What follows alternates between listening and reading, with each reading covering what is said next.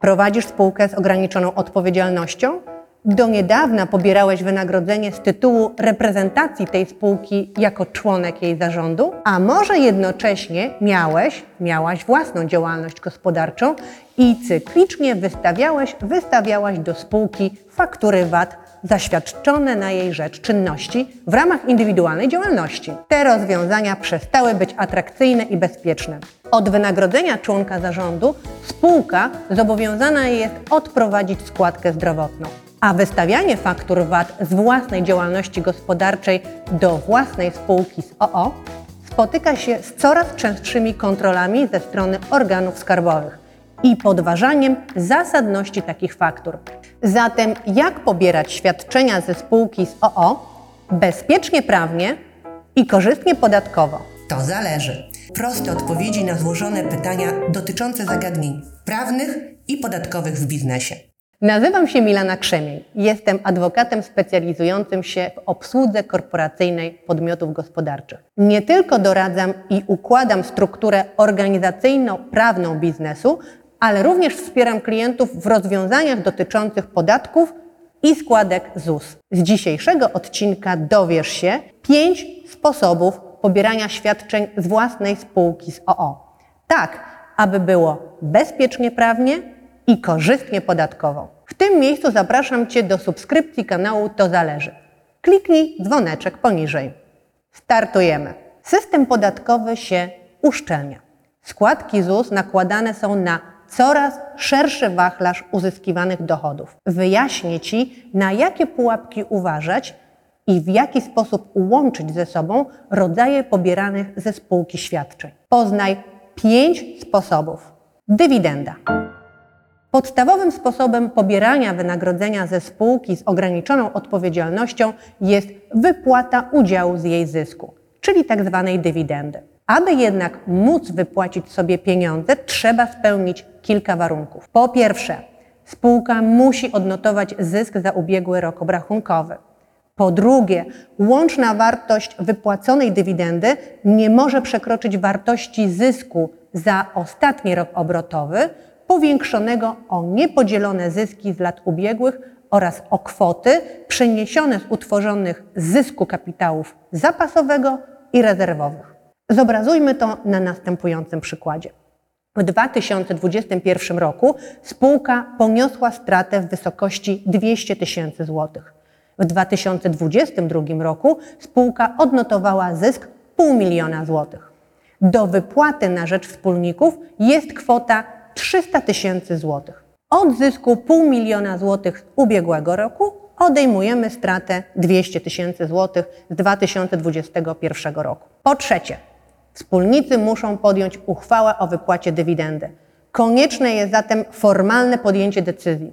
Z pewnymi wyjątkami każdemu wspólnikowi należy się wypłata proporcjonalnie do jego udziału w kapitale zakładowym. Zamiast czekać do zatwierdzenia sprawozdania finansowego spółki za ubiegły rok obrachunkowy, wspólnicy często korzystają na bieżąco z zysków spółki, wypłacając sobie zaliczki.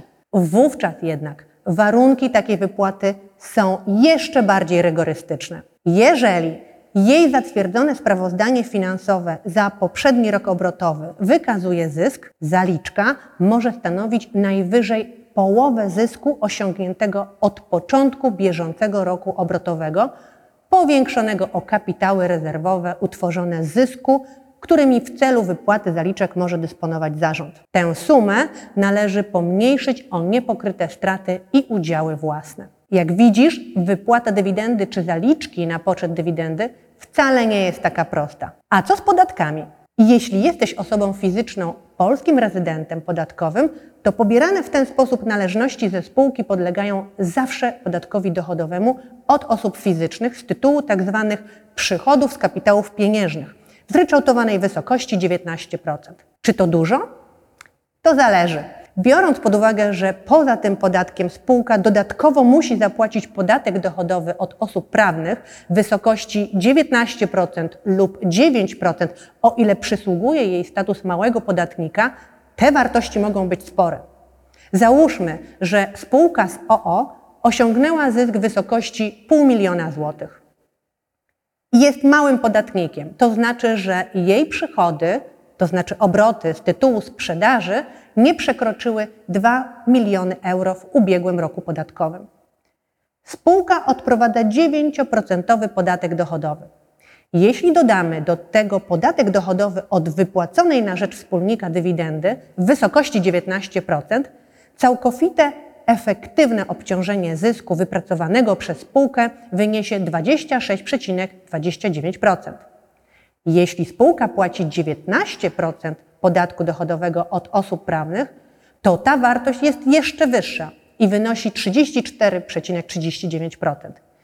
Istnieje jednak legalna możliwość uniknięcia obowiązku płatności tych podatków dochodowych. Spółka może zdecydować się na opodatkowanie zryczałtowanym podatkiem dochodowym od osób prawnych, powszechnie nazywanym C I T-em estońskim.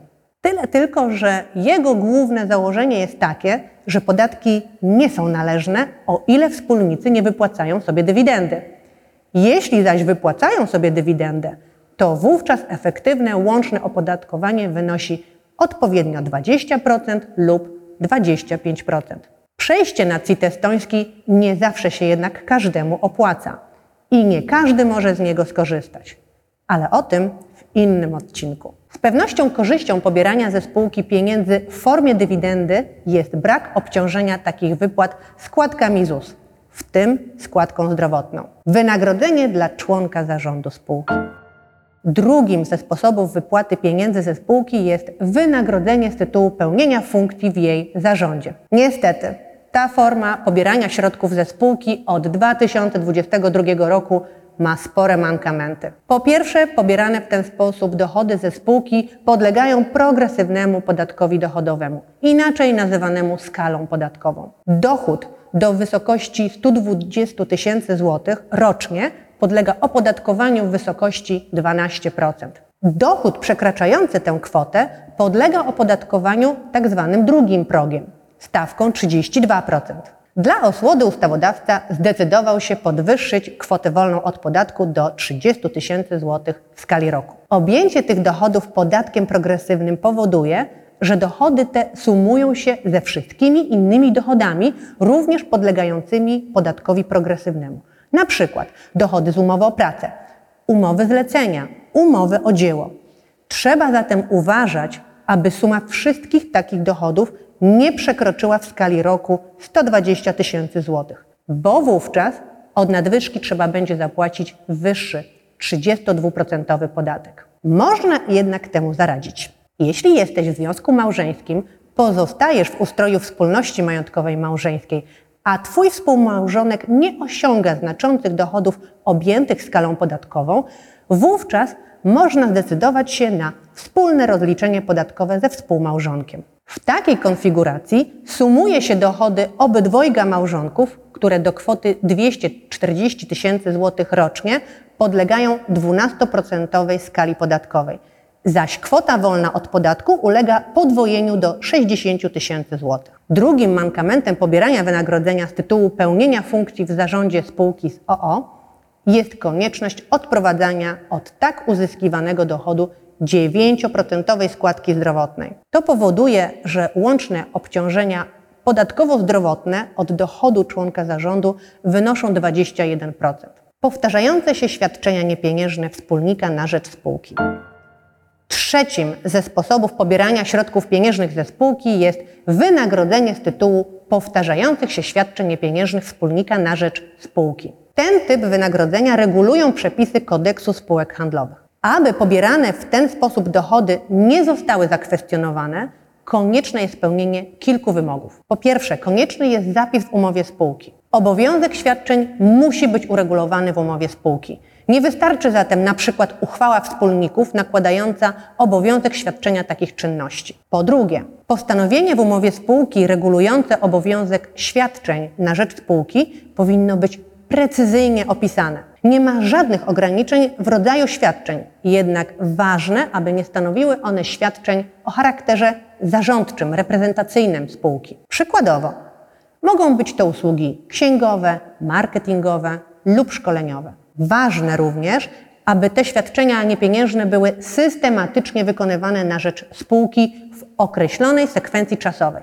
Na przykład co miesiąc, raz na kwartał, a co istotne, miały charakter rzeczywisty. W przypadku ewentualnej kontroli skarbowej trzeba będzie bowiem wykazać, że wymienione w umowie spółki świadczenia są faktycznie realizowane, a nie mają jedynie blankietowego charakteru. Rynkowa wartość świadczeń. No właśnie, wynagrodzenie za świadczenia powtarzalne na rzecz spółki nie powinno przewyższać cen lub stawek rynkowych przyjętych w obrocie gospodarczym. Spełnienie tego warunku nie jest oczywiste. Generalnie wysokość wynagrodzenia powinna mieć ekwiwalentny charakter w stosunku do realizowanych świadczeń. Choć dochody osiągane w ten sposób również podlegają progresywnemu podatkowi dochodowemu, to jednak nie odprowadza się od nich składki zdrowotnej. Nie można jednak wykluczyć, że za jakiś czas być może ustawodawca będzie chciał również te dochody obciążyć składką zdrowotną. Na ten jednak moment dochody te do stu dwudziestu tysięcy złotych rocznie podlegają jedynie podatkowi dochodowemu dwanaście procent. Przy osiąganiu w ten sposób dochodów ze spółki trzeba uważać, aby nie przekroczyć limitu zwolnienia przedmiotowego z V A T. Powyższy limit jest uregulowany w przepisie artykułu sto trzynaście ustęp jeden ustawy o podatku od towarów i usług. Zgodnie z jego brzmieniem zwalnia się od podatku podatników, u których wartość sprzedaży opodatkowanej nie przekroczyła łącznie w poprzednim roku podatkowym kwoty dwieście tysięcy złotych. Do wartości sprzedaży nie wlicza się kwoty podatku V A T. Czwartym ze sposobów pobierania wypłat ze spółki z o o, chyba najbardziej powszechnym, jest świadczenie na jej rzecz usług w ramach własnej działalności gospodarczej.